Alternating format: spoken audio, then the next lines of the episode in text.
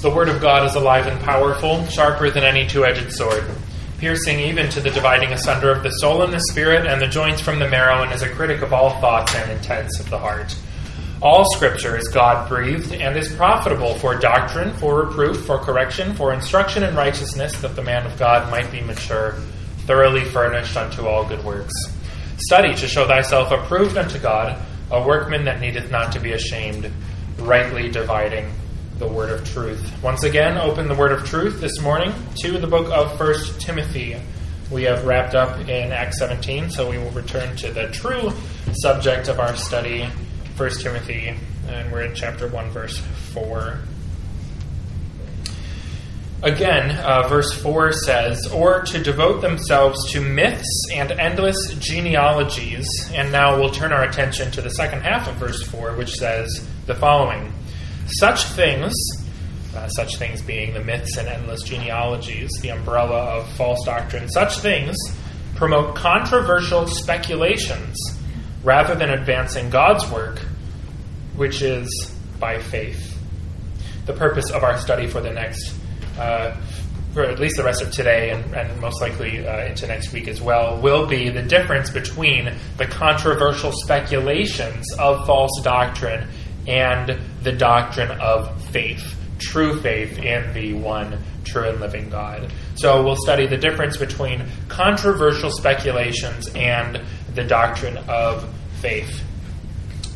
Getting to controversial speculations, uh, what we have is one word that is translated as two words. Controversial speculations is the accusative feminine plural ekzetesis. Ekzetesis. E K Z A Y T A Y S I S. E K Z A Y T A Y S I S. This is the only time in the New Testament and the Septuagint that this word is used. So we have very little by way of uh, other context to judge this word, but we need to break it down into its component parts, which we do have a little more context on. So, point one ekzetesis is from the root zeteo, and I'll put this up on the stand too. However, you'll need to uh, ignore the English written under here. It's Z A Y T E O. Z A Y T E O. I don't know why I wrote O here, so uh, do as I say, not as I uh, am showing. Um, from the root zeteo, Z A Y T E O. Exata- uh, is from the root zeteo, uh, meaning to seek, to look for, to desire to seek, to look for, and to desire. That's point one. Secondly, and again, I'm going to put something up on the board that you're going to have to ignore slightly, uh, but stay with me. I apologize. Uh, secondly, it is the opposite of epizeteo, or E P I Z A Y T E O. Again, ignore this O. This is uh, call that sleep deprivation. Uh, we'll call that uh, my eight month old uh, has a cold and has not been sleeping well. It is the opposite of epizeteo, E P I Z A Y T E O, meaning to seek after.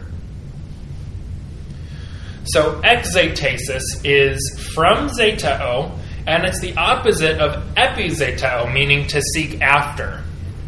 So epizeteo, to seek after, to seek after something. This is a, a verb that would have a direct object or an indirect object. So it's the opposite of seeking after something. So from context, we can determine if it's the opposite of that, it, mean, it means we're really seeking after nothing. There is no light at the end of that tunnel of ekzetesis. Point three.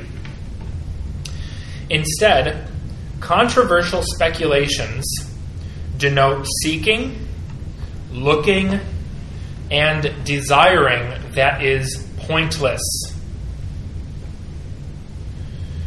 Controversial speculations denote seeking, looking, and desiring that is pointless. So if we have zeteo, which means seeking after something of value, of substance. We can contrast that with the first word that we looked at, ekzetesis. Ekzetesis means to seek after something, to look for something, to desire something that does not exist. It's that's that's the controversial and controversial speculations. It's speculation that does not have a source or uh, a true object of the speculating. Point four: striving after ekzetesis will only lead to confusion, distraction, and idolatry. Striving after ekzetesis will only lead to confusion, distraction, and idolatry. And by way of application, we saw this very point in our last service when we were talking about the myth of self obsession right? I stated that when you strive after self obsession, when you focus inwardly to a fault, there's nothing at the end of that pursuit. You'll keep pursuing something that does not exist. It, in and of itself, the myth of self obsession, like the myth of 1 Timothy chapter 1, is meaningless. It is ekzetesis. It, it, it is a controversial speculation. It's a speculation that has no basis in reality, essentially.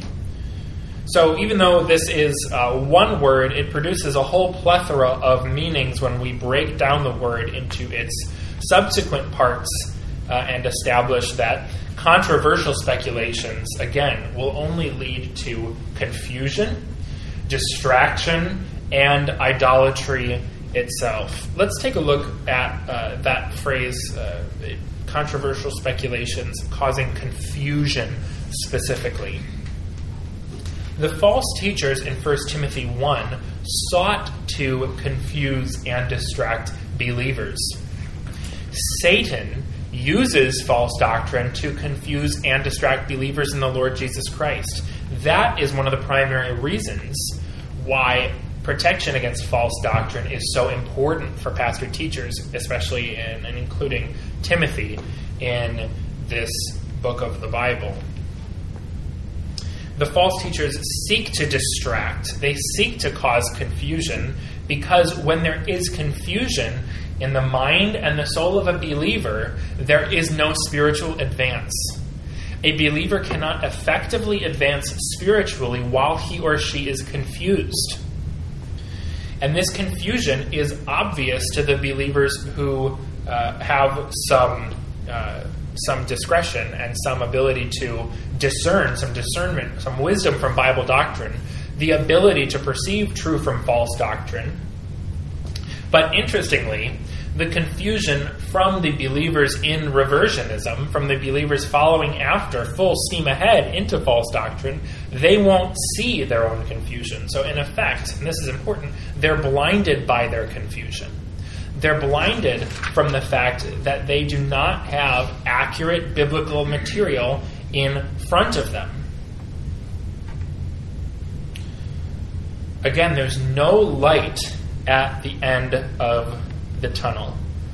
There's nothing of substance that can be grasped from these controversial speculations. At the end of the myth of self obsession is meaninglessness.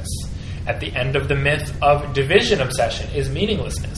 At the end of the myth that we saw in Acts 17, to an unknown God, all these sacrifices to known and unknown gods is meaninglessness.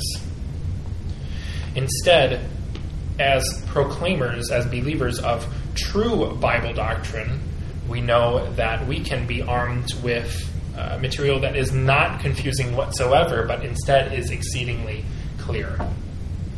That's the great thing uh, about Bible doctrine. When you let the Bible speak for itself, instead of taking a verse here or a verse there out of context and using it to apply to one's circumstances without thought for what the original meaning of the text is, when you let God speak for himself, the message of Bible doctrine is incredibly clear.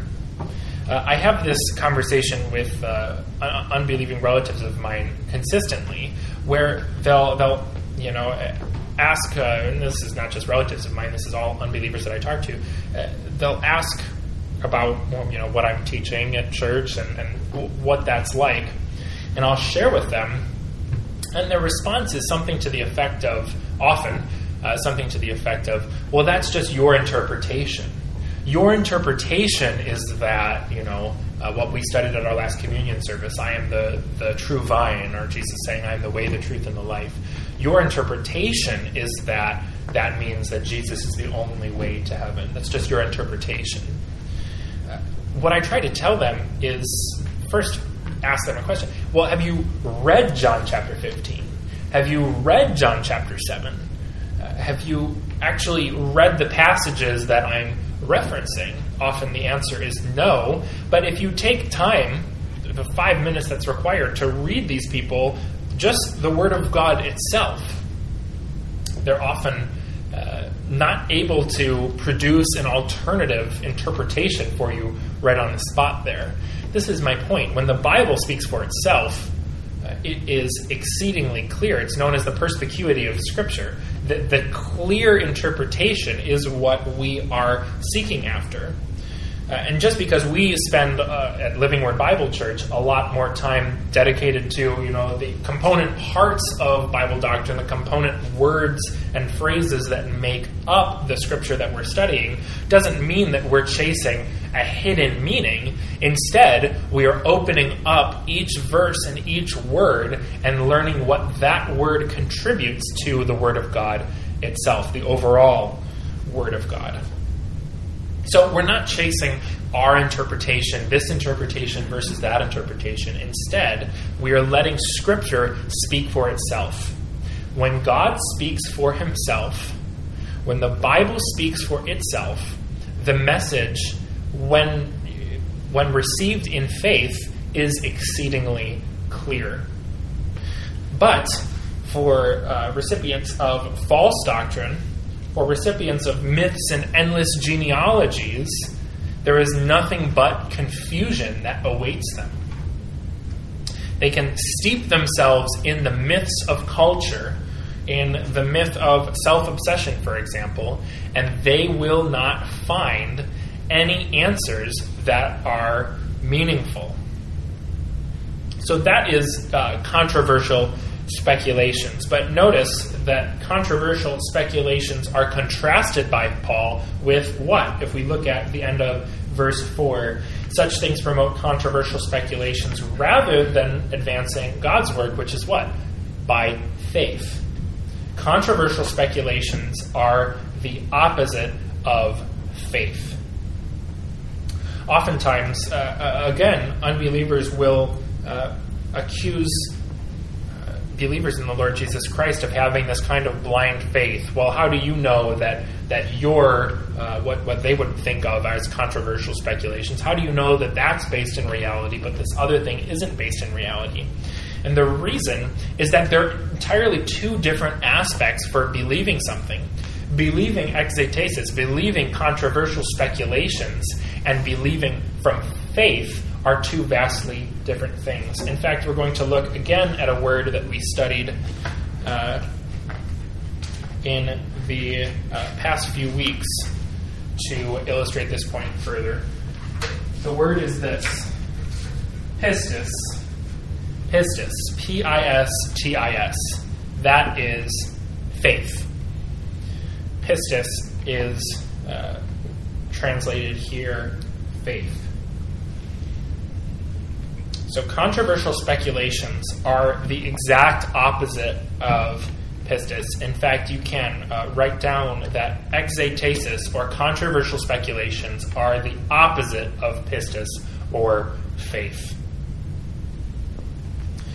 The last time we looked at the doctrine of faith, faith as a word, we were uh, discussing uh, the uh, second verse of 1 Timothy 1 To Timothy, my true son, in the faith. Uh, and here that word appears again.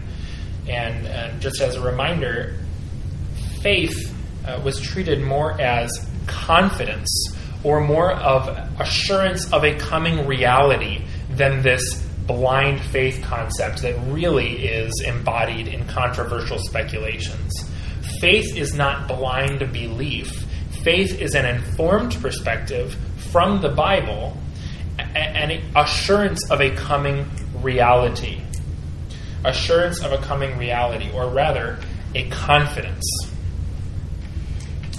So, the book of Hebrews describes faith and really defines faith in a way that I think is helpful for, for all of us. And that is that uh, Hebrews says faith is the assurance of things hoped for. Faith is the assurance of things hoped for. And I'll teach you a little mnemonic. I took a. Uh, I, I, went to a, a, Northwestern University, which is a, a, a, secular school these days. It was founded as a Methodist school, but I uh, was curious about kind of what they taught about the Bible and how, how a Bible class at a secular school uh, would be. So, as one of my general education requirements back in college, this was, I think, my sophomore year, so it would have been 2012, 2000, no, not 2012, 2000, uh, yeah, 2012, 2013. I took a class on the New Testament. Um, and the one thing that I'll never forget from that class is this mnemonic on faith. So F A I T H, faith, F, is the assurance, A, of things, T, hoped for, H. So if you just skip over the I, faith is the assurance of things hoped for. There's a little mnemonic for you to always remember that verse. Faith is the assurance of things hoped for. What Hebrews is, what the author of Hebrews is saying and what Paul here means when he's contrasting controversial speculations with faith itself is that these two things could not be more different. Faith is the assurance or the confidence in a coming reality. The things you hope for, you can be assured of by faith. We know this as believers in the Lord Jesus Christ as believers who have faith both backwards and forwards. We look backwards 2,000 years to the cross and to the biblical narrative that composes uh, Jesus' life and ministry, the ministry of the beginning of the church age, which we're studying in the book of First Timothy, the whole uh, aspect of the Old Testament. Uh, we look backwards and express faith in the faith perception that we receive from the ministry of Jesus Christ. And we also have faith in a forward pointing direction. For we know that Jesus will return again, that Jesus will come back and establish his kingdom on this earth before the earth is ultimately destroyed. And as Revelation 21 puts it, uh, the new heavens and the new earth will be established. And uh, as as a believer in Jesus Christ, you will reign with Christ forever and ever. You will live uh, in the presence of God forever and ever, while those uh, who do not believe in the Lord Jesus Christ will uh, endure um, the punishment, the eternal punishment of hell. So we have faith pointed both backwards in the uh, historically verifiable resurrection of Jesus Christ in all of the aspects of the Old Testament, which we have convincing proofs for, both from a historical perspective and even in, in, in, uh, in certain cases from an archaeological perspective or a scientific perspective, we can establish proofs of who God is and what God has done throughout human history. We can look at uh, archaeological evidence for a, an intelligent designer. We can look at archaeological evidence for the flood uh, in, in some cases. We can look at all of these things that point to the fact that our faith is not a controversial speculation, but rather the assurance of things hoped for. And we can apply that same faith in a forward looking direction towards the new heavens and the new earth, towards the return of Christ. So, faith perception, the means by which we take in spiritual information, the means by which we believe in the Lord Jesus Christ, could not be more separate from uh, from uh, ekzetesis, from controversial speculations. These things are opposites in the Scripture, and we should treat them as opposites in our study. And let's get a little taste of the goal of faith and the goal of Paul's command as we move into verse 5 briefly by way of introduction. Verse 5 says, The goal of this command is love, which comes from a pure heart and a good conscience and a sincere faith. There's that word again faith. So, what Paul is saying is that the goal of his instruction to command certain people not to teach false doctrine any longer, command certain people not to devote themselves to myths, to endless genealogies, to controversial speculations, all of that is rooted in love, in impersonal love, in love that is not predicated on who a person is or what a person does, but a love that abides even beyond all of those things. This is important because we live in a culture that believes that it is advocating for a form of love. Live and let live is the prevailing doctrine of love in our culture. To love someone is to affirm their way of life, not just to tolerate it, but the redefinition of tolerance, which is acceptance and agreement to someone's lifestyle. So if someone is living in an inherently unbiblical manner, according to our culture, in order to love them, you have to not only tolerate them, but agree with their lifestyle. Paul here says that commanding people not to teach false doctrine, that caring about what actually is taught in the church is grounded in love, in a true sense of love. So we see the distinction not only between controversial speculations and faith, but between our culture's understanding of love, which really amounts to pseudo love, and the true love of the Bible, which is impersonal love. Love which is not grounded in truth is not love at all for a pastor or for church leadership to knowingly persist in false doctrine or allow false doctrine to fester in their church under the guise of programs or people teaching their little pet project here and there. Uh, some of these uh, false teachers and false leadership structures believe that they are motivated by love.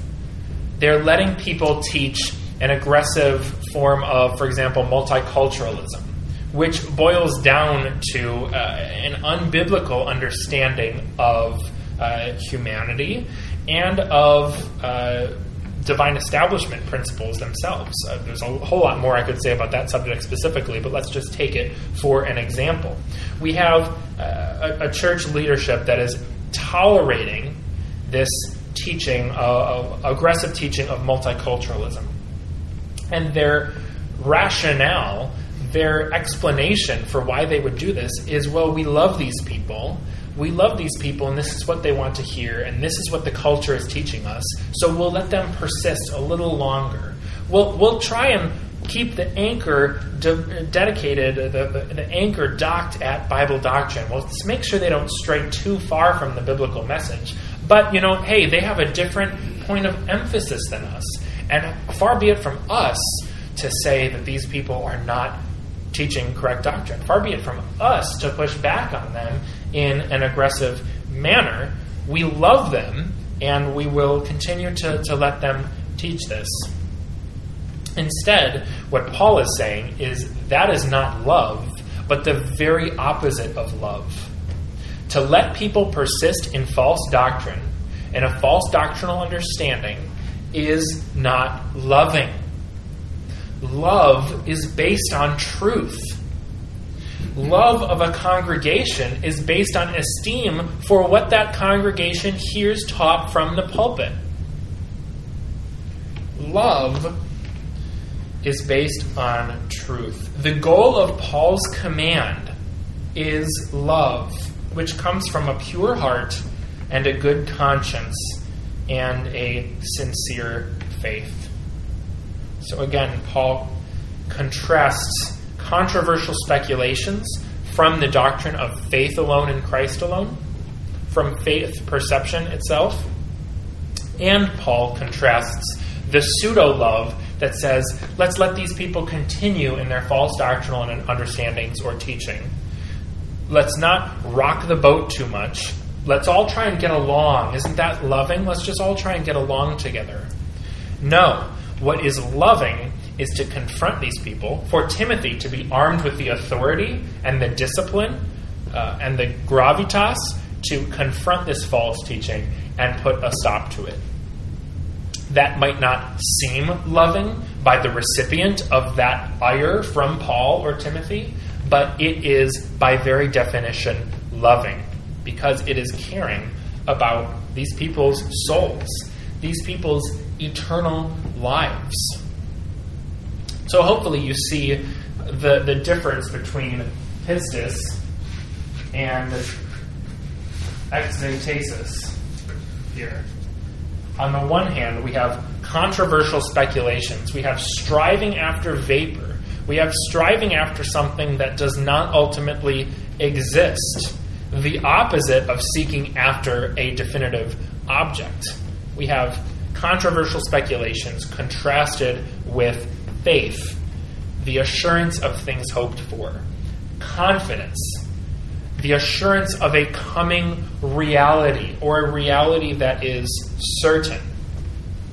And we have Paul uh, distinguish between pseudo love, which says live and let live in our culture, and the love that is biblical, which is based in truth. Well, we are not done with controversial speculations, uh, the doctrine of faith, or the goal of the command, which is love. Uh, and this is where we will uh, find ourselves next Sunday, picking up on the difference between controversial speculations and faith, and the difference between our culture's pseudo love and the doctrine of love uh, itself. In addition, next week we will um, study uh, the end of verse 4, in which uh, it says, rather than advancing God's work, which is by faith. Today we looked at faith, but we'll look at the term God's work and how that has impact in this verse as well. So there is plenty more to study here. There's plenty more to, to uh, take down in writing and we will endeavor to do that starting next week. Dear Heavenly Father, we thank you for the great truth found within your word. We thank you that we can combat the myths of our culture through Bible doctrine. And we thank you that we can love our fellow neighbor by expressing to them that the myths that are prevailing in our culture today are meaningless, are not valid, And we thank you that we can do that in love.